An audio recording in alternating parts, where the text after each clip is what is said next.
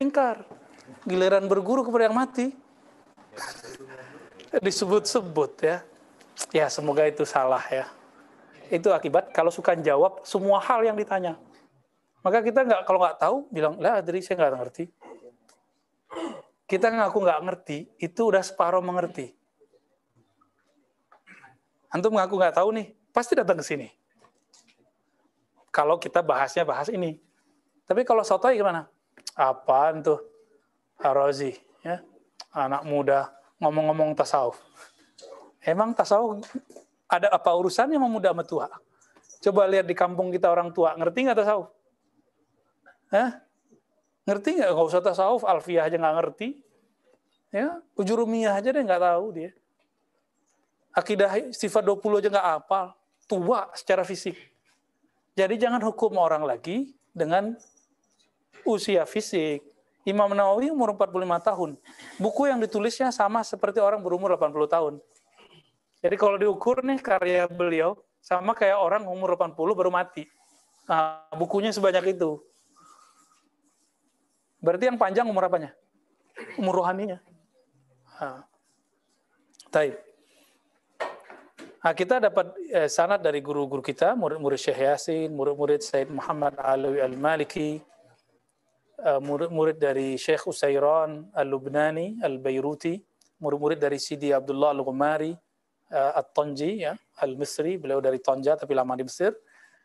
Juga murid-murid dari ulama-ulama India, tadi ulama Yaman, ya, Asyatiri itu punya murid banyak. Sanat kita mereka semua. Nanti nyambung di sini. Nah, dari sanat itulah nyambung kepada imam pengarang kitab Abu Hafiz Umar As-Surawardi. Itu jaraknya panjang. Ini sayang kepanasan apa AC-nya? Apa kita kebanyakan? Oh, kayaknya habis makan ya. Nasi-nasi kebuli lagi ya.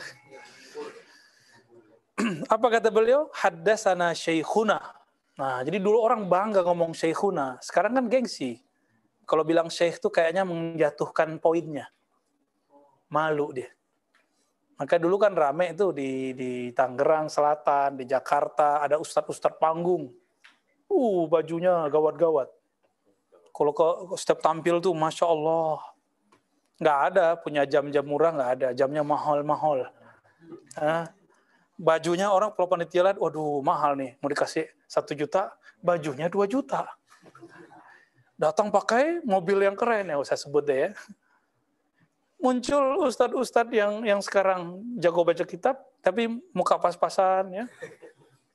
Ustadz jago baca kitab, tapi nggak nggak tembus TV, tembusnya di YouTube doang. Muncullah ustadz-ustadz yang wajahnya ada yang lumayan, tapi baca kitabnya juga lumayan. ada yang kurang tapi apa? Ternyata kejamalan orang, kegagahan orang bukan pada penampilan fisik. Saya masih ingat nih si di Musa ini nakal juga deh. Dulu kita ke Tebet, saya mau ketemu salah satu ulama dari Mekah. Tiba-tiba adalah seorang ulama kita diminta untuk menjadi kayak serban ya, Sidi Musa ya? Enggak ya? Mulailah dia menerjemah. Sidi Musa tiga setengah tahun di Yaman. Ya gerah telinganya dengan orang menerjemah begitu. Nerjemahnya nggak jelas. Wairu jalis. itu bahasa Arab pesantren. Nggak ada di Arab sono nggak ada, cuma ada di pesantren doang. Atau guru jalis. Eh, ya, akhfalah ya. Akhfalah tuh yang tahu tuh bahasa gitu istilahnya Gontoriun. bahasa Amiah Gontoria. Udah ada tuh disertasinya. Cari tuh. Udah ada rumusan-rumusan itu. Ah, semua Gontoriun pada ngerti itu maksud saya. Akhirnya dengan adanya ustaz-ustaz muda ini yang tidak menunjukkan gaya glamor, tapi isi otaknya glamor. Isi otaknya kitab, kitab, kitab. Habis tuh. Habis proyekan mereka. Ya kan? Dulu kan nongkrongnya di di itu Pondok Indah, Pondok Indah Mall. Situ nongkrongnya dulu. Tahu lah kita dulu ya. Kita nggak diajak sih karena nggak masuk. Karena rupa nggak masuk. Nggak dapat rupa kita. Jadi kalau antum ceramah jangan sibuk sama serban. Serban tuh nanti aja. Biarlah orang ngajak kita waktu kita datang. Datang-datang pakai Grab kan. Wah, bau asap. Gak apa-apa, santai aja. Nanti tunggu aja kalau antum berkalam kan gitu. Makanya kolbunya standby terus nyebut nama Allah. Walaupun kalamnya ringan, tapi karena nama Allah itu berat, itu tembus langsung ke kolbunya. Rasakan aja sendiri. Ini akfalah ini dulu khutbah Jumat. Khutbah Idul Adha, Idul Fitri. Zikir aja kolbunya. Yang ngomongin sama kok mau khutib yang lain, tapi berasanya mau orang beda. Saya Pak Akh Rahmat. Akh Rahmat pertama kali khutbah. Kulap itu dunia. ya, sampai dikata-katain ma, ma ayahnya tuh. Ya, zikir aja sama hati. Buka mata udah terang kolbunya. Bukan matanya yang terang, kolbunya yang alam sama, alam itu juga yang dilihat. Itu hebat. Maka antum kalau mau mau jadi mu'alim, jadi khatib, jadi muhadir, penceramah, lolos dulu tuh zikir Allah Allah. Lolos dulu. Saya ijazahin ntar jadi penceramah. ya kita dulu dijazain guru biar boleh kamu boleh ceramah gitu. Ya. Ya bayangin coba orang mau jadi penyanyi itu ada sekolahnya nggak? Kalau enggak gimana? Sumbang nggak? Nyumbang duit ya? ini mau jadi jadi penutan umat mau ngajak ke Allah tapi nggak tahu jalan ke Allah gimana coba. Minimal tahu jalan ke Rasulullah dulu deh. Kalau nggak jalan ke ulama yang mengenal Rasulullah. Nah, itulah torikot. Jadi torikot itu menunjukkan jalan kepada ulama yang tahu jalan menuju Nabi. Nah, kira-kira kita di situ makom kita. Siapa sih kita yang tahu jalan ke Nabi? Itu cuma Al-Kutub Al-Ghaus yang tahu. Maka kita-kita ini cuma mengarahkan orang ke jalan-jalan menuju Nabi. Di mana posnya? Posnya adalah imam, imam, imam, imam.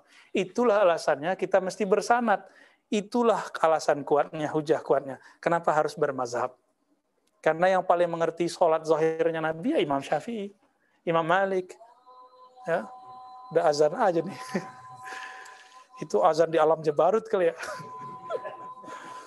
ya. Baik. Nah, dinonaktifin dulu semuanya ya. Qala akhbarna asy-syarif Nurul Huda Abu Talib Az-Zaini. Nah, jadi dari dulu sudah ada para sayyid, para syarif, mereka ber bertahdis, meriwayatkan hadis. Nah, ini dia. Asy-syarif Nurul Huda Abu Talib Az-Zaini. Syarif eh, kalau dulu nih masih nyampur antara Sayyid dan Syarif itu hampir sama. Qala akhbaratna Karimatul Marwaziyah. Meriwayatkan kepada kami Karimah, orang Marwazi. Marwazi itu dari kota Marwa, ada di Afghanistan. Dari Afghanistan itu dulu kota hadis. Yang ngajar cewek loh. Berarti boleh nggak berguru sama perempuan? Ya boleh, ini dalilnya juga ini. Ini dalilnya. Nggak mesti ya boleh pakai cadar, boleh nggak, itu urusan sendiri kan. Yang penting kita udah tahu lah caranya, cara bergurunya. Qalat akhbarana Abu Haytham Al-Kashmihani. Nah, teman-teman, Karimah Al-Marwaziyah ini, ini kan kota Marwah. Ada kota Marwah, ada kota Hera, itu dekat-dekat semua itu, ya. Itu kota-kota yang ada di Khurasan, Khurasan bagian timur, yang sekarang jadi Afghanistan, separuh jadi Iran, separuh jadi Uzbek, di sana juga ada sosok lain namanya Abu Zar Al-Harawi. Saya ada sering cerita, Sidi Musa udah hafal tuh. Abu Zar Al-Harawi, dia bukan dari Marwa, Marwa tapi dari Hera. Maka disebut Marwazi. Beliaulah nanti rawi Sahih Bukhari sekaligus rawi akidah Imam Ash'ari. Ini sezaman dengan Karimah Al-Marwaziyah. Sezaman dia. Jadi zaman itu zaman-zaman Afghanistan jadi pusat ilmu hadis. Khorasan lah. Khorasan jadi pusat ilmu hadis. Ya semoga satu saat nanti negeri kita jadi pusat ahli hadis. Sekarang udah mulai lah ya. Insya Allah udah banyak ahli hadis di negeri kita. Punya sanat. Para ulama dari mana-mana udah banyak ngambil sanat ke sini. Cuma udah kena covid, nggak tahu nanti deh ya. Nah, saya punya PR satu nih. Insya Allah ya bulan April kali ya. Bukunya, buku sanatnya Syekh Marwazi Marwazi juga namanya. Kuningan. Al-Makki Al-Batawi Al-Falimbani. Ya, beliau campuran. Insya Allah lah nanti. Semoga Allah mudahkan. Nanti sanatnya. Kalau ada, antum nanti langsung ambil sanatnya ke beliau. Ya, saya cuma jami'nya bersama Sidi Musa. Apa kata Al-Kashmihani? Jadi Kashmihani ini termasuk guru dari Abu Zar Al-Harawi. Berarti mereka laki perempuan dulu rihlah. Ya, jadi bukan berarti antum perempuan nih udah akhwat, udah hijrah, terus nggak ke mana-mana, nggak sahih itu. Dari dulu para ulama ahli hadis mereka safar kok, mau dia perempuan ataupun tentunya kalau perempuan mereka ada mahramnya ya. Mahram kalau versi beberapa ulama karena zaman dulu belum aman. Kalau sekarang kita pakai sesuai mazhab Syafi'i. Semua perempuan mukmin sesama mereka mahram. Kan gak lucu nih Saudi. Saudi giliran pergi haji, umroh, perempuan harus ada mahram ya Giliran ada pembantu gimana? Mainin agama mereka. Ya, itu mainin agama itu namanya. Kesel gak gitu tuh? Ya, maka bagi saya haram orang ngirim TKW ke luar negeri. Itu bagi fikih fikih gue. ya, gimana? Sepakat nggak? Sepakat antum. Nyampe di sono ngapain orang-orang kita? Ya jadi orang rendahan. Cuma satu dua yang berhasil. Ya. Jadi kalau ada yang masih jadi pembantu di sana, udahlah segera pulang lah. Ya. Mending di negeri kita pas-pasan juga yang penting berkah. Ngapain di sono kita dihina ya kan? Di Hong Kong juga banyak sekarang. Apa kejadiannya? Perempuan suka sama perempuan hari ini. Ya, antum tanya tuh ya. Teman saya penelitian khusus itu. S3. Udah punya laki di kampungnya. Di sana jadi Nah, kenapa hasrat? Hasrat kan nggak bisa diapa-apain. Orang berhasrat, orang kalau udah punya hasrat, hilang sepertiga akalnya. Kita juga begitu sama semua. Nah, kita mengatakan begini ya di sini aja lah. Semoga Allah berkahi di negeri kita. Ya, jadi ada kalau ada keluarga, mohon maaf nih antum ya, jangan tersinggung ya. Tersinggung aja. Taib. Abu Haisam Al-Kashmihani. Qala akhbarana Abu Abdullah Al-Firabri. Bacanya Firabri. Firabri, Firabr. Dari kota Firabr, kampung Firabr. Itu murid langsung Imam Al-Bukhari. Beliau khatam Sahih Bukhari waktu Imam Bukhari mampir di kampungnya. Lalu ketika Imam Bukhari sudah sampai di kota Bukhara. Jadi dia khataman lagi di sana, dua kali khatam. Khatmatain. Jadi dulu biasa ulama khataman di ya, dua kali. Dan walau alam apakah khatamannya bulan Rajab? Kenapa? Karena salah satu tradisi ulama kita khataman Bukhari bulan Rajab. Nah, cuma karena di eh, kita zaman pandemi gini nggak mungkin ketemu berkali-kali seminggu, maka saya buat dalam bahasa Arab kajian Sahih Bukhari ba'da subuh hari Jumat. Jadi kita karena tidak khataman versi lama, khataman bulan Rajab kayak gitu, kita udah jalan aja jalan aja seperti yang diajarkan guru kita dulu. Ya, tapi kalau ada tradisi itu bagus. Dulu di Kuitang itu ada tradisi itu, nggak tahu sekarang masih nggak. Pesantren-pesantren, namanya apa kalau baca cepat itu? Bukan bahasa kampung kita. Pasaran. Ah, ngaji kitab pasaran. Bukan berarti jadi pasar, bukan. Dan itu ternyata tradisi dari sono. Santri-santri kan nggak dikasih cerita sama kiainya. Akhirnya santri-santri lagi pasaran, benar-benar pikirannya sampai di pasar. Badannya ada depan kiai. Tapi waktu saya bahasa Bukhari tidur gitu ya. Aduh, kasihan ya. Dulu orang kalau ada wabah di, di, di Mesir, itu mereka kataman Sahih Bukhari. Cuma dulu, ya kan? Dulu. Kalau zaman sekarang nggak mampan. Kenapa? Ini pertarungan Al-Mahdi dengan Ad-Dajjal. Jadi mau dibaca Bukhari seribu kali nggak ngaruh ya karena urusannya udah urusan wali akhir zaman ya jadi nggak usah deh antum niat khatam Sahih Bukhari untuk raf daf'ul waba raf'ul bala nggak usah ya Qala qala akhbarana Abu Abdullah Al-Bukhari. Nah, ini ayahnya bukan? Bukan, gurunya. Siapa gurunya nih? Imam Bukhari. Yang kita maksud-maksud yang kita sering sebut hadis riwayat Bukhari. Ini dia orangnya, ya namanya Muhammad ibn Ismail Abu Abdullah al-Bukhari. Dari mana kota Bukhara? Bukhara Arab bukan? Anak kemarin sore loh ya. Umur 16-17 tahun ngelurusin hafalan umur orang 60 40. Kok bisa? Karena dia berguru. Maka asy-syaikh indana man kana lahu isnad. Jadi yang kita sebut syekh orang tua yang dituakan itu yang punya guru. Imam Bukhari itu prototipe daripada anak muda tapi bermakom syekh. Ya. Qala hadatsana Umar bin Hafs ya dari dari Umar dari Hafs berkata bahwa hadatsana al-Amash. Amash ini namanya Sulaiman bin Mihran. Beliau ini berseberangan dengan Ibnu Syihab Zuhri. Ibnu Syihab Zuhri ini kayak Ma'ruf Amin hari ini. Dekat dengan pemerintah, bahkan jadi bagian dari pemerintah. Siapa dulu khalifahnya? Umar bin Abdul Aziz. Kalau sekarang kan enggak. ya, cuma semoga sih ngikutin jalur itu ya, semoga. Uh, di zaman itu yang dekat dengan Umar bin Aziz sang khalifah itu namanya Ibnu Syihab Az-Zuhri. Ya. Al-Amas ini yang antinya. Beliau melarang orang dekat ke penguasa. Kenapa? Karena Al-Amas tahu dirinya, dia kalau dekat penguasa pasti dia lemah. Tapi Ibnu Syihab tahu dirinya bahwa yang memimpin sekarang adalah teman ngajinya sesama halakoh ngaji hadis. Itu kan Umar bin Aziz dulu pernah diobek-obek catatannya sama gurunya. Itu Ibnu Syihab Zuri menyaksikan. Maka mereka punya proyek. Apa proyeknya? Mentadwin hadis. Mengkodifikasi hadis. Jadi laula Umar bin Aziz wa alim min ulama sultan. Nah, kita kasih istilah begitu. Kalau bukanlah karena khalifah yang adil dan ulama pemerintah ini yang bernama Ibnu Syihab Az-Zuhri, lam najid al-an Bukhariyan wala Musliman wala wala wala wala. Ya enggak. Jadi kita sekarang enggak akan ketemu Sahih Bukhari, Sahih Muslim karena Sahih Bukhari Muslim itu adalah proyek terusan dari jasanya Ibnu Syihab Az-Zuhri setelah dia wafat bahkan satu abad. Jadi kita beruntung. Maka harus ada ulama yang membersamai umara. Kalau enggak nanti belakang ulamanya siapa? Syaitan semuanya.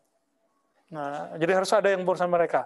Dan kita doakan ulama ini karena mereka pasti dihujat. Pasti orang-orang semua suuzon. Karena itu sudah sunnatullahnya. Apa kata para ulama dulu? Idza ra'aital muhaddis yatruku babal babas salatin atau babal umara fattahimuhu. Jika kamu mendengar ada atau melihat ada ahli hadis ulama suka ngetuk datang datang ke pintu-pintunya para salatin, para sultan, para raja, fattahimuhu. Maka tuduhlah dia. Itu ulama proyek dunia. Kalau Ibnu Syihab proyek dunia apa akhirat? Akhirat. Taunya gimana? Meninggal dulu dia baru orang tahu. Jadi nanti kita akan mengelu-elukan orang yang kita caci maki hari ini. Atau orang yang turun dari jabatannya sekarang. Sekarang kita kritik-kritik nih. Kita caci maki. Karena kita nggak ngelihat kan masa depan kan kita nggak lihat. Ya kan? Coba Soeharto turun. Waktu Soeharto naik, orang pada kesal sama Soeharto. Pas turun, gimana tulisannya di belakang truk itu? Wah itu, zamannya lebih enak. Enak apaan? Bapak emak saya PNS, itu makan nasi nasi nasi Thailand itu udah basi. Nasi bagian dari pemerintah. Gak ada enak zaman Soeharto. Bohong itu. Ya, jangan kemakan hoax. Tuh jadi ngomong politik kita ya. Ini gara-gara Imam Bukhari nih. Karena Imam Bukhari korban politisasi di zamannya. Jadi saya setiap kali ingat Imam Bukhari ini hampir nangis dengar ceritanya. Kan belum meninggal kok bukan di Bukhara, bukan di kampungnya. Disamarkan. Kita naik bis, udah berapa bukit kita lewatin, berangkat pagi nyampe sore. Sore, pas asar lah kira-kira, antum bayangin, berangkat pagi, jam-jam 9 lah. Nyampe nya setelah asar. Jauh nggak tuh? Dari Bukhara ke Samarkan. Jadi belum pakai kuda, pakai onta dulu tuh. Nggak tahan di sana, sampai disamarkan, beliau nggak enak badan, udah sakit-sakitan, doa, ya Allah, saya udah nggak kuat. Tolong jemput saya malam ini juga. Mati beliau malam itu. Imam Bukhari. Jadi zaman itu ulama juga gak tenang-tenang amat ya. Emang dari dulu ya ulama ada yang dekat tuh pemerintah, ada yang ada yang jauh, ada yang sengaja ngelakon, pura-pura dekat, ada yang pura-pura jadi musuh. Nah itu wali-wali itu. Kalau yang pura-pura itu wali-wali itu. Ya, dia ada misi dia. Apa kata Al-Amash? Haddathana Zaid ibn Wahab. Qala haddathana Abdullah ibn Mas'ud.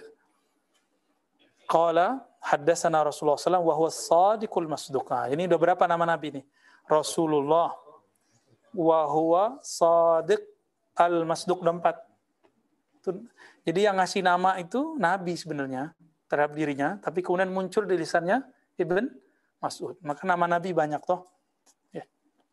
Maka Al-Mahdi itu nanti bisa dengan salah satu namanya. Cuma nama yang paling inti, itulah nama dia. Nama itu bukan nama pemberian ayah. Bisa jadi dia ganti nama. Bisa jadi pemberian gurunya. Bisa jadi Khidir datang, ente ganti nama. Bisa jadi begitu. Kan nama kita ini bukan nama asli loh. Nama itu bukan nama asli loh. Bisa kita rubah nggak? Bisa, kita tinggal urus aja kan. Ya, makanya orang bisa punya akun beberapa sekarang.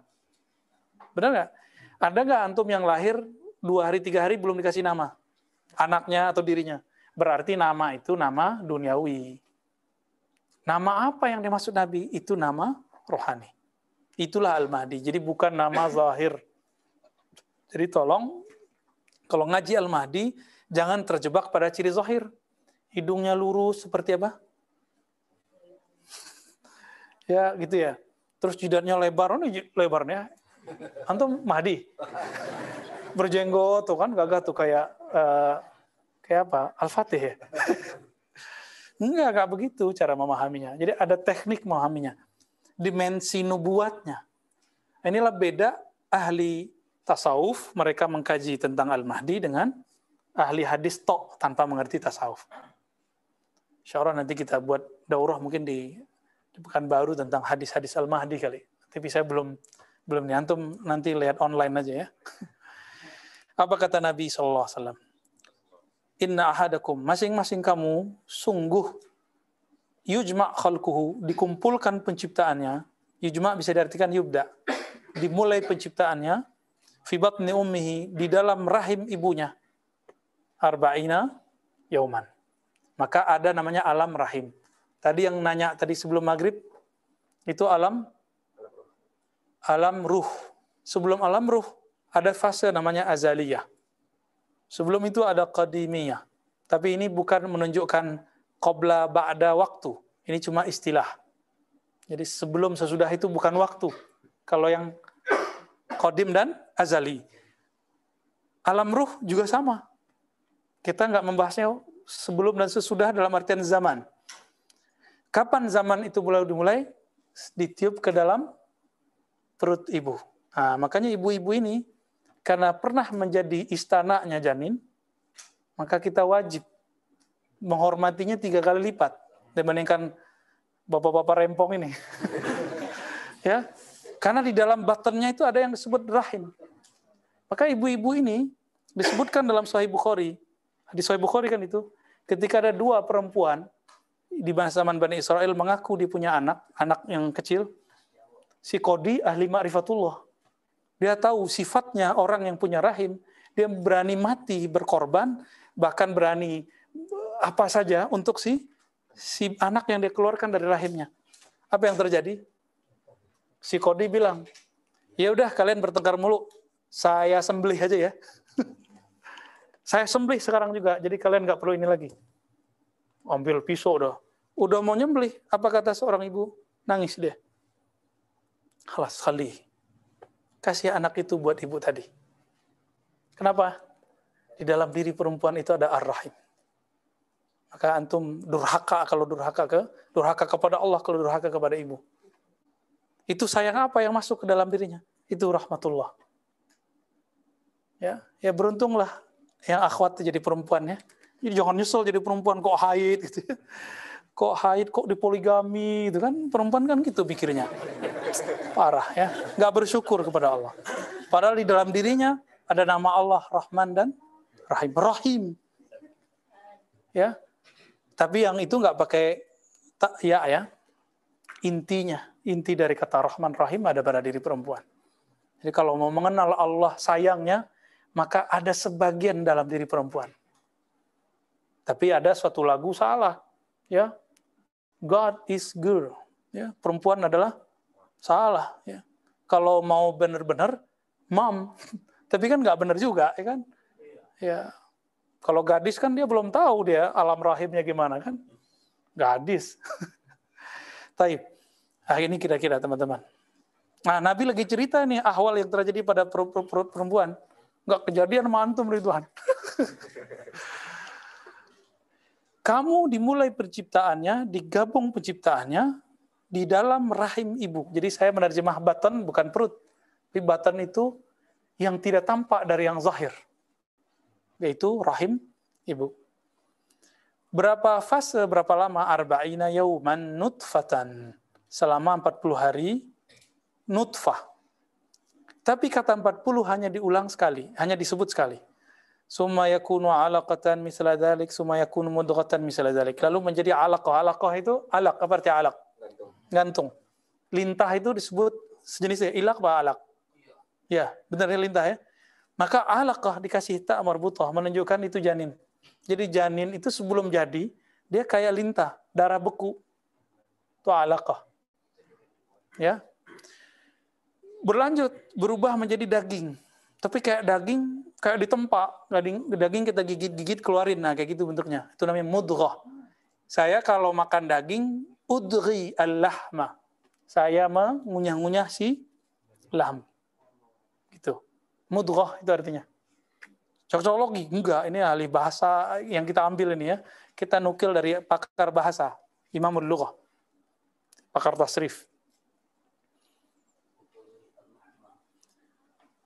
Tapi teman-teman di hadis Imam Muslim yang lain, ini hadis Bukhari ya, di hadis Imam Muslim disebutkan bahwa dari nutfah sampai menjadi mudghah itu sekitar 20-an hari lalu ditiup 40 hari. Jadi di hadis Muslim arba'ina yauman itu sudah ditiup. Makanya di sini kalimat arba'in cuma sekali. Hmm. Saya tanya juga ke ahli-ahli kedokteran, ya Pak Dokter nanti silakan konfirmasi ke teman-teman ahli mana Pak Dokter nih, ya, wah ada di sini, uh, ahli kandungan paling ya. Jantung kan udah bergerak tuh di minggu ke berapa, ketiga atau keempat, paru, otak semua udah gerak. Kapan mereka berintegrasi sama-sama? Udah seirama. Nah itulah yang disebut nafah, peniupan. Lebih kurang begitu. Nah nanti silakan saya mau tunggu laporan jurnalnya ntar ya. kalau perlu diprintin ya kalau bisa biar kita tambah kuat. Summa yab'atsullahu ta'ala ilaihi malakan bi arba'i kalimat. Lalu Allah mengutus, berarti ada utusan malaikat, ada utusan manusia. Membawa empat ketentuan kalimat. Nah, ini turunan dari kudrah iradah. Yang kita sebut belakangan takdir. Maka takdir itu ada family-nya. Ada bagian-bagiannya, ada ada kisem-kisemnya. Ada takdir yang berurusan dengan amal. Dalam bahasa Arab, saya diam itu juga amal, namanya sukun. Beramalnya diam. Berarti amal di sini tidak hanya sholat. Orang diamnya, antum tidur itu itu amal loh ya, yang tidur. Jadi biarin aja dia lagi beramal. Amal tidur. Iya, fana. Fana-fanaan. Amaluhu. Jadi mulai dari dia di alam itu, ngapain geraknya si bayi, kan mulai dia bergerak tuh. Nah itu udah amal. Ngentak-ngentak perut ibunya. Nah, Butina yang udah pernah hamil, berapa kali Butina? Dua. Itu pernah ditendang sama bayi nggak? Tuh janinnya nendang. Marah nggak? malah, ge, malah gemes kan? Tuh antum dulu tuh nendang-nendang. Yang suka nendang orang hari ini tuh. Masya Allah pengalaman beberapa perempuan yang kita eh, pernah sharing zikir kepadanya, itu kalau dia sholawat masih zikir itu bayinya ikut tenang. Ada yang malah gerak, geraknya itu santai gitu, muter-muter. Ada yang kemudian yang dia gerak-gerak diajak zikir, sholawat langsung diam. Kenapa? Itu makanan dia. Jadi ketika ruh masuk ditiupkan ke dalam tubuh kita, tubuh ini nih sekarang nih yang ada ini, kan dulu mandi air ketuban di saat itu antum udah nggak ngelihat Allah. Di alam ruh masih lihat Allah, syahidna, masih lihat Allah. Tapi ketika masuk ke dalam janin nggak lihat. Barangkali itulah makna isyari daripada yang surat Az-Zumar fi zulumatin salas. Dalam kegelapan yang tiga lapis. Ayat berapa tuh di Musa? Ustaz Badrul Tamam. Fi zulumatin salas. Itu saya suka dulu baca itu zaman-zaman masih jadi musyrik. ya, kalau nggak ditakdir begini dah jadinya ya. Itu zulumatun salas. Apa itu? Tubuhnya dia, lalu kantong apa tempatnya itu namanya? Ketuban itu ya. Terus tubuh ibunya. Itu zulumatun salas. Kalau boleh disebut tiga hijab. Inilah pencelupan ruh ke dalam tubuh manusia, ruh yang tadinya dia hembusan Allah dan membawa cahaya, kemudian mulai terwarnai oleh sifat-sifat manusia. Maka antum kalau makan haram itu tambah gelap tuh di dalamnya. Ya. Suka maksiat lagi lagi hamil tuh perempuan, itu langsung gelap-gelap tuh, bertambah gelapnya. Jadi Allah lagi mencelupnya. Karena ruh hakikatnya suci. Tapi kalau udah dicelup, kita udah jadinya ya. Makanya semua orang mau dia ustadz, mau dia kiai, mau dia wali, bahkan seorang nabi pun seperti Nabi Yusuf ada hamma biha. Ya kan? Nabi Yusuf ada himmahnya. Sedikit berdesirlah beliau ketika digoda oleh Zulaikha yang sangat cantik. Tapi desirannya itu tidak sampai saya kayak desiran kita. Kalau kita kan kita terusin, asik soalnya. Ya, Ya, itu lemahnya kita. Nabi Yusuf beres di situ. Maka orang-orang yang mampu menjaga syahwatnya itu bersama Nabi Yusuf nanti. Ya, ya orang-orang kayak kita enggak. Ya. Jauh lah. Ya, mata aja nggak kejaga kan kita. Apalagi semua semuanya. Maka jangan ngerasa sok wali deh ya. Kita masih jauh lah. Kita masih jauh. Kita menjadi hamba Allah aja deh. Kan wali hamba Allah. Baik. Jadi amal semuanya antum duduk sekarang udah ditulis Berarti sekarang antum duduk itu usaha sendiri atau ada anugerah campur tangan ilahi? Nah, maka kita bersyukur itu. Alhamdulillah. Ya. Allah gerakkan kita ke sini. Eh, bukan berarti kita bilang ini majelis suci, enggak. Tapi kan kalau taklim diberkahi Allah kan? Sepakat? Enggak sepakat juga enggak apa-apa. Terus yang kedua, ajaluhu. Ajal itu waktu, time. Ajal di situ bagi saya tidak hanya mati ajal lahir, waktu lahir. Ajal dia balik, ajal dia kawin. Ini belum berajal kawin deh nih. Mau mau kawin insya Allah ya. Qarib insya Allah amin. Allah mayasir. Allah mayasir amin. Terus ada ajal dia habis masa remajanya, masa dewasanya, masuk ke masa tua. Ada ajal kemudian masuk ke masa, jangan sampai, masa kepikunan Jangan sampai nauzubillah min. Semoga kita tua-tua nanti tapi nggak ada pikunnya. Amin. Ya. Tapi kalau kayaknya umur-umur antum masih berapa ini nggak nggak kena tua yang masa itu kayaknya. Senong ya. Belum tahu juga selamat kita ya. Kan nanti di zaman perjuangan itu malhamah kubro yang disebut oleh mereka Armageddon itu kita nyebutnya al malhamah kubro aja takut salah. Perang besar itulah perang dunia ya bukan yang ketiga lagi, yang ke seribu lah itu semua ya, semua perang itu. Nanti setelah itu baru Yajuj Majuj nanti. Itu ada yang meninggal, ada yang mati di tengah perjuangan. Gak apa-apa, bagus. Itu sama makomnya dengan orang yang selamat. Tapi yang selamat nanti menikmati 9 tahun, berasa 1000 tahun bersama Al-Mahdi, daulah khalifah yang kelima.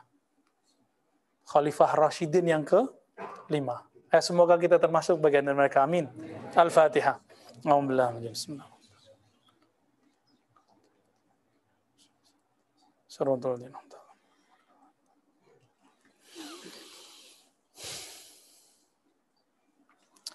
Warizkuhu dan rizkinya. Nah, rizki itu termasuk jodoh ya. Jodoh bagian dari rezeki. Jadi mau dipelet seribu kali mantra, kalau nggak rezeki, nggak bakal jadi bini kita.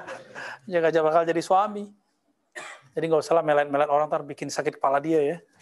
Hmm. Gak usah, itu ilmu haram. Ilmu pelet itu ilmu haram.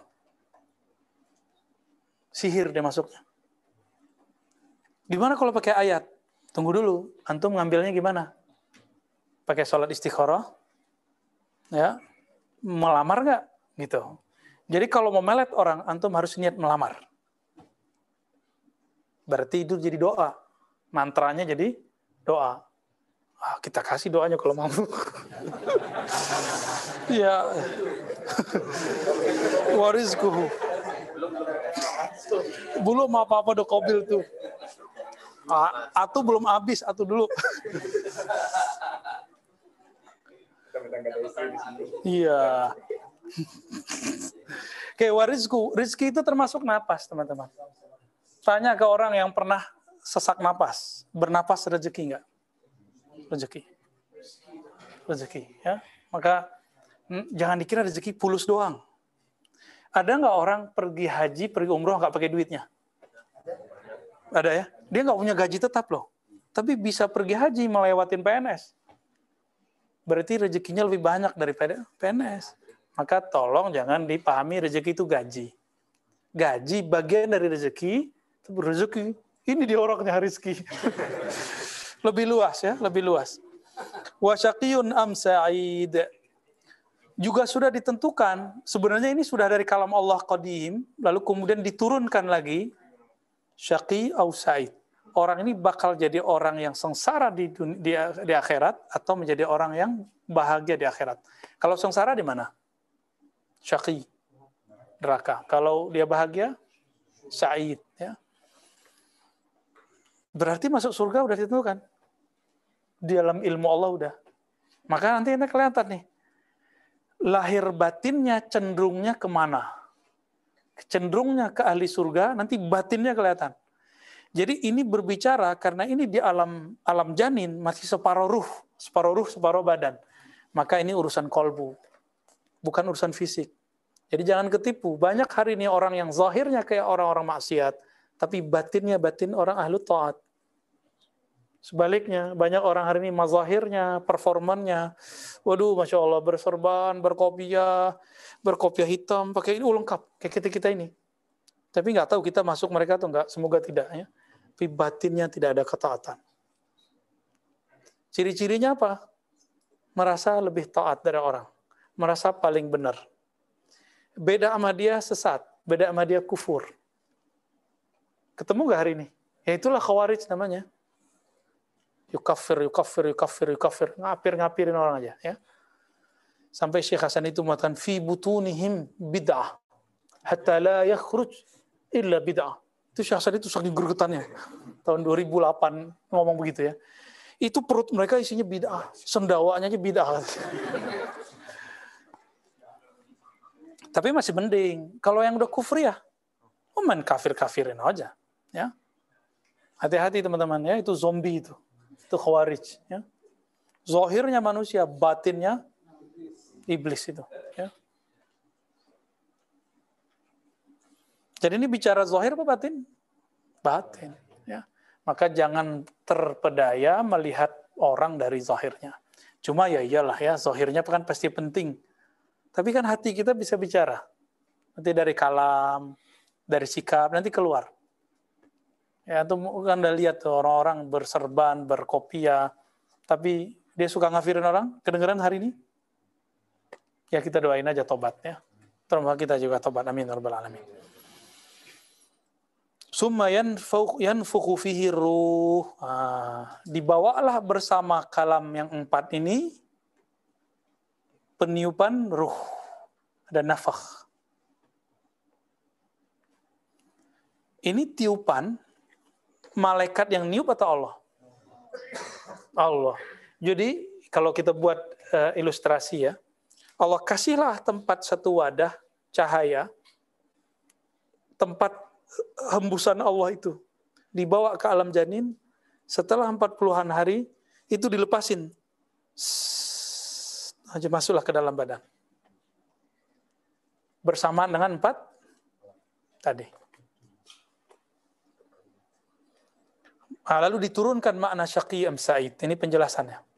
Wa innar rajul ya'mal bi'amali ahli nar. Ada orang beramal seperti ahli neraka. Suka siap. Sehingga antara dia dan neraka cuma satu zira. Fayusbaq fayasbiku alail kitab. Tapi ketentuan Allah telah berlaku. Apa kata Allah? Orang ini waktu di alam ruh tidak bersaksi kepadaku. Tapi dia memandang kepada dunia dan tertarik kepada dunia. Maka ini yang dimaksud. Jadi orang yang tadinya, yang tiga golongan tadi, ada yang tetap memandang Allah, ada yang memandang akhirat, ada yang memandang dud, nah, yang memandang dunia ini syaqi, Tapi ada orang yang dia memandang Allah atau memandang akhirat. Ketika lahir di dunia, dia bermaksiat dulu. Terjebak maksiat dulu mungkin karena faktor lingkungan, teman, atau godaan-godaan. Sehingga antara dia dan neraka cuma satu zero. Hampir semua maksiat udah dijajalin lah, kira-kira begitu. Narkoba lewat, perselingkuhan lewat, semua lewat sama dia. Orang-orang ini. Tapi Allah sudah tentukan ruhnya dulu istiqomah memandangku. Selamat gak dia? Selamat ya. Orang ini selamat. Berarti ini yang dikatakan dalam kitab Zubat, wali itu sudah wali dari alam ruh. Udah ditentukan ini di kitab ini tentang mahabbatullah. Ya, masih ingat kemarin? Minggu lalu, udah lupa ya? Makanya kajian harus diulang-ulang terus. Jadi Imam Izzuddin bin Salam, murid Abu Hasan Syazili mengatakan, orang itu jadi wali udah dari sononya walaupun zahirnya bermaksiat. Itu sebabnya kita nggak boleh merendahkan orang siapa pun, walaupun dia pemaksiat. Tapi kalau dia kufur, lain cerita. Yang boleh kita rendahkan cuma orang kufur. Orang kafir. Kalau dia menentang Allah, dia menghina Rasulullah, baru kita kemudian boleh berkata yang pedes ke orang ini. Tapi kalau enggak, ya enggak usah. Cuma maksiat doang kok. Emang kita bisa selamat besok hari kan enggak juga antum nih 40 hari ini misalnya aman. Emang setelah itu bisa selamat? Emang besok bisa ada jaminan? Nggak ada jaminan kok. Syahwat kalau sudah naik kan nggak bisa dihalangi. Ya, cinta dunia mau fulus kalau udah datang nggak bisa dihalangi juga. Mau kiai dibabat tuh sama kiai. Makanya ada kiai jadi anggota DPR koruptor. Ada kiai jadi wali kota, gubernur korupsi. Kenapa? Sama aja, kiai itu kan gelar-gelar dunia aja tuh. Ya, label aja.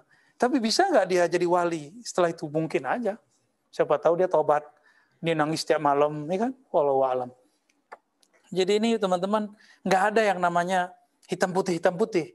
Jadi kalau pertanyaan maunya iya tidak itu nggak bisa. Ada jawaban yang iya tidak, ada yang iya iya, kadang tidak tidak. Kadang iya tidak, iya tidak, iya tidak, itu jadi dua. Kadang separuh iya, separuh tidak. Begitu selalu hukum. Hukum rohani. Tapi kalau hukum fikih, zahir, hitam putih. Dan sebaliknya, ya, karena orang ini tadi ditetapkan sebagai surga, maka dia masuk surga. Cukup dengan dia bersyahadat dalam batinnya. Itulah orang yang diceritakan di hadis ini, orang yang bunuh 100 orang. Al-Gojo yang bunuh 100 orang, masih ingat? Nah, ini yang disebut di hadis ini. Emang ada hari ini orang yang bunuh sebanyak ini? Langsung dengan tangannya? Nggak ada, dialah yang paling banyak. Ya, kalau kalau sekarang kan paling pakai bom, itu nggak langsung. Tapi lebih parah ya. Wa inna rajul sebaliknya ada laki-laki yang ya'mal bi amali ahlil jannah. Zahirnya kayak ahli surga, udah ngomongnya dalil. Bangun pesantren yuk. Pengajian yuk, hijrah yuk. Tapi setelah itu apa? suka nyalahin orang, ngafiran orang, merasa kajiannya paling tinggi, nggak ada yang lebih tinggi dari dia. Kita paling selamat, torikot kita paling benar, mazhab kita paling bagus. Udah lewat udah ya. Fayas biku alail kita fayamal bi amali ahli nar fayadkhulun nar ya. Tapi ketentuan Allah berlaku.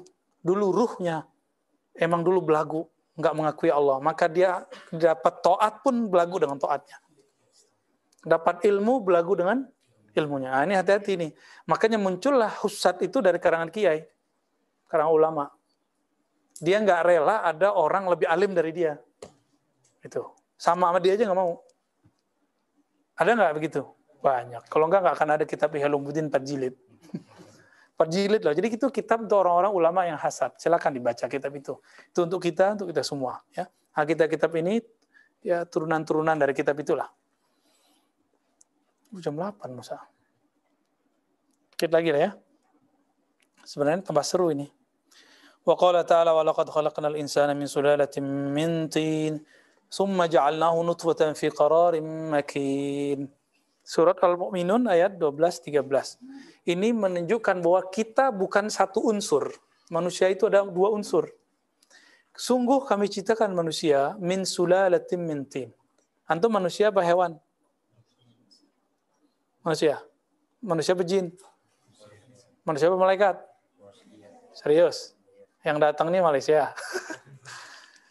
Kalau benar manusia, inilah kita lagi di, di, digosipin nih di Quran nih. Berasa nggak?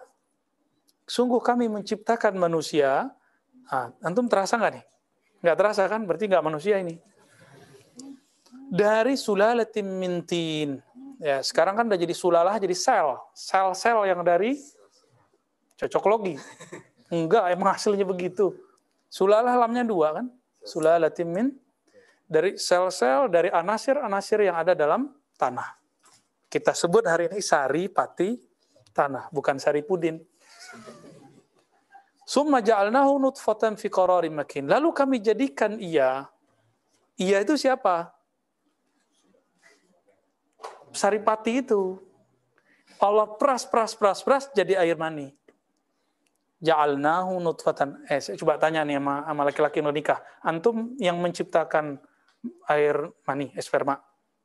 Yang udah nikah? Enggak. Kok ada? Berarti ada yang ada makhluk lain di diri kita dong. ada yang ada yang berperan dalam diri kita kan? Bukan jin loh ya. Jin macam men, jin nggak bisa bikin air nggak bisa dia. Dia nggak bisa numbuhin satu rambut nggak bisa dia. Siapa ini? Pasti Allah. Maka katanya ta'alna, kami jadikan. Kenapa pakai kami li ta'zim? Untuk mengagungkan dan Allah melibatkan di situ makhluk-makhluknya. Tapi hakikatnya itu fiilnya dia. Qararin makin di koror. Koror ini tempat yang makin yang sangat kokoh. Itu tadi Pak Mahadi yang ngasih hadiah antum nasi kebuli. Itu istrinya dulu lagi hamil jatuh guling dari dari apa lantai dua. Datang ke dokter, dokternya ketawa. Ini dagingnya ketebalan pak, aman katanya. Itu dia yang cerita langsung ke saya. Ya. Kenapa? Karena nggak ngefek sama sekali pada si janin. Janin jadi orang sumbing bukan dari situ. Sumbing karena faktor makanan. Ada kimia ini yang salah yang dia makan. Maka kan ada tuh perempuan dilarang makan apa? Hatta herbal loh. Kayak Alkist Al-Hindi itu nggak boleh perempuan hamil makan itu. Nanti bisa ngefek panas. Bisa ngefek ke badan si bayi. Nah, tanyalah ke dokter lah, itu bukan bagian saya ya. Tapi kalau kita cek sekuat apa sih rahim ibu? Guling-guling aja berapa kali guling gitu dari atas. Ya, atau nggak pernah ke rumahnya ya? Ya mirip-mirip beginilah guling nggak apa-apa. Kayak antum nih Ridwan nih, guling-guling di dalam ada bayi aman itu ya. Allahumma sholli ala Muhammad. Ay hariz listiqrariha fihi ila bulughi amadiha yaitu terjaga di tempat diamnya itu sampai bulu amadiha, sampai datang masa kelahiran. Summa qala ba'da dzikri taqallubatih, summa ansha'nahu khalqan akhar. Lalu kami tumbuhkan ciptaan yang baru. Jadi ternyata Allah setiap hari menciptakan sesuatu di tubuh ini, mulai dari awal nutfah sampai hari ini. Berhentinya nanti wafat. Rambut tumbuh tiap hari gak? maka di tubuh kita ada ada ladang, ada tumbuhan. Kita yang nyangkul atau siapa yang nyangkul nih? Enggak kan? Tumbuh aja dia.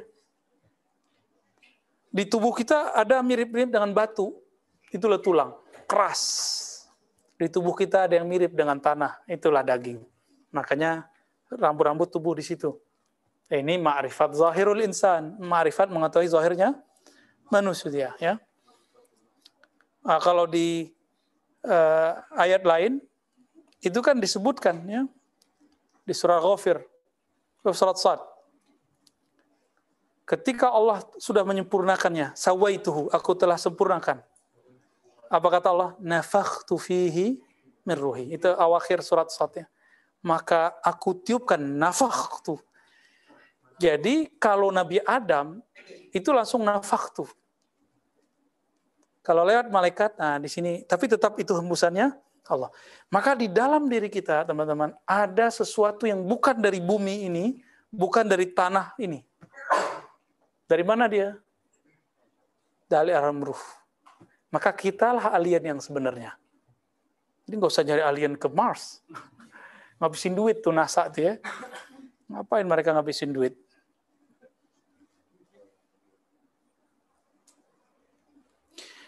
Hadal insya nafhur ruh fihi. Itulah yang disebut peniupan roh. Ya. Nah, nanti kalau meninggal, tanah pulang ke mana? Tanah. Ruh balik ke mana? Kembali ke alam ruh, kehembusannya Allah. Nah, tapi ketika ditiupkan ruh itu, muncullah satu nama, namanya nafs. Apa arti nafs? La yukallifullahu nafsan illa wus'aha. Kullu nafsin za'iqatul. Maka Allah menyebut kematian itu hanya pada nafs, bukan pada ruh. Ruh tidak pernah mati. Dia selalu hidup dengan hayatullah. Dia selalu ada dengan qayyimatullah, ya, qayyumnya Allah SWT. Jadi ruh kita nggak pernah mati. Ruh kita sama aja. Dulu sekarang kayak begitu-gitu aja dia. Bedanya yang berkembang otak ini. Jadi ruh ketika masuk ke dalam ini, maka dia perlu perlu adaptasi.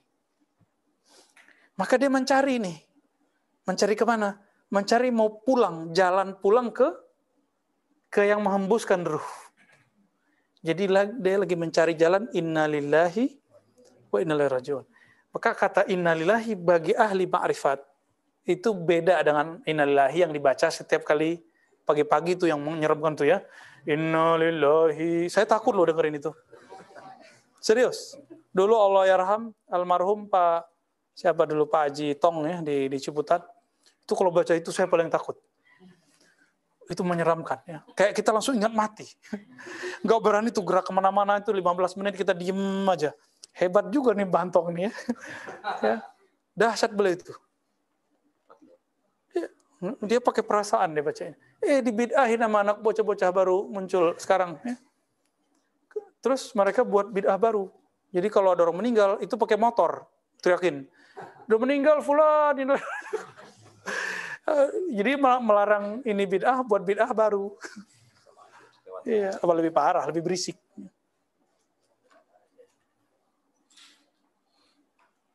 Nah, ini penutup beliau adalah wa'alam anna al-kalam fi ruhi sa'bul maram wal imsaq an dhalika sabilu dhawil ahlam.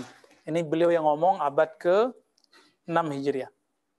Ke-7 Hijriah ya. Ketahuilah bahwa membicarakan perasaan ruh itu itu sa'bul maram, tujuan yang sulit. Jadi kalau buat disertasi itu nggak jadi-jadi kira-kira begitu. Wal imsakan dzalika sabilu dzabil ahlam. Eh, menahan diri tawakuf itulah jalannya orang-orang yang ahlam, orang-orang yang dewasa secara spiritual. Tapi dia ngomong gini ya, habis itu dia ngomongin. Itulah lucunya kitab ini. Ya. Wa qad azzama Allah taala sya'na ruh. Nah, dia udah bilang menahan diri tidak membicarakannya itu ciri-ciri zawil ahlam. Tapi kan dia belum bilang ahlul ma'rifat gimana? Nah, ini dia lagi ngomong ahli ma'rifat. Menurut ahli ma'rifat, Allah membesarkan mengagungkan persoalan ruh wa asjala 'alal khalqi bil ilmi. Lalu menetapkan bahwa makhluk hanya dapat sedikit. Wa ma utitum minal ilmi illa qalila. Kamu tidak diberi ilmu minal ilmi. Minal ilmi birruh. Mengenai ilmu mengenai ruh kecuali sedikit. Tum. Tumnya siapa nih? Kamu, kan yang nanya uh, Yahudi. Bukan Nabi. Katakanlah hai Muhammad, kamu tidak diberikan hai orang-orang Yahudi mengenai ilmu ini kecuali sedikit. Ini kata kuncinya. Berarti Nabi diberi banyak nggak? Itu dia. Nabi diberi semua ilmu ruh itu. Paham? Coba lihat di depannya. Yas'alunaka anir ruh. Mereka bertanya kepadamu mengenai roh. Surah Al-Isra ayat 85 ya. Kulir ruhu min amri rabbi. Katakanlah hai Muhammad, roh itu urusan Robku nggak disebutkan ciptaan. Di sini nanti ada perbedaan mazhab kita dengan beberapa ulama terdahulu.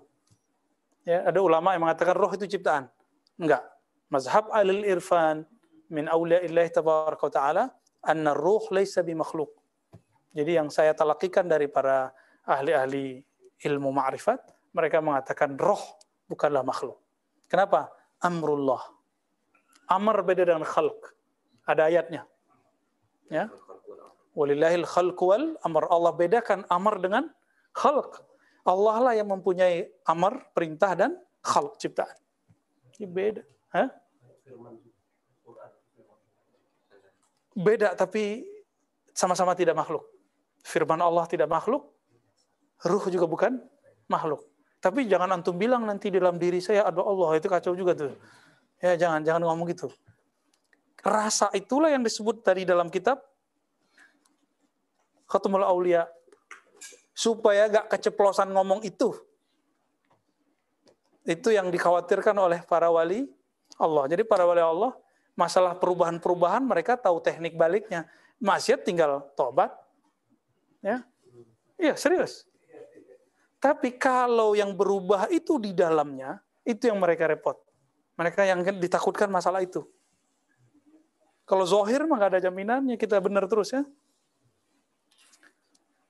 wa uh, kulir ruh katakan hai Muhammad ar-ruh itu amru rabbi urusan Robku ar-ruh itu urusan gua kira-kira begitu kata Allah. Gak usah campur tangan gitu. Wa ma utitum. Kalian hai, hai orang-orang ahli kitab tidak diberikan ilmunya kecuali sedikit. Kalau nabi sebaliknya diberikan banyak. Nah, inilah mazhab kita. Inilah yang dibagi nanti di akhir zaman ya inilah zamannya kita. Bahwa ilmu ruh nanti akan dibagikan seperti pembagian ilmu akidah, seperti pembagian ilmu fikih. Tapi syaratnya cuma satu, tasdik. Udah tasdik nanti nanti keluar saja tuh ilmu itu. Ya, nggak susah. akhirnya kira itu pengantar bab 56. Baru pengantar tuh Sidi Musa. Semoga Allah memberkahi kita semua, menjaga kita, mengampuni kita, meridhoi kita, menjadikan kita kekasih-kekasihnya. Allahumma uktubna min awliyaika fi azaliyatika. اللهم انجينا وأجرنا من النار. اللهم أدخلنا إلى الجنات الفردوس العلى مع النبيك المصطفى محمد صلى الله عليه وسلم. اللهم ارزقنا نبي رؤية نبيك. اللهم ارزقنا رؤيتك. اللهم ربنا آتنا في الدنيا حسنة وفي الآخرة حسنة وقنا عذاب النار. صلى الله عليه وسلم الحمد لله رب العالمين. السلام عليكم ورحمة الله.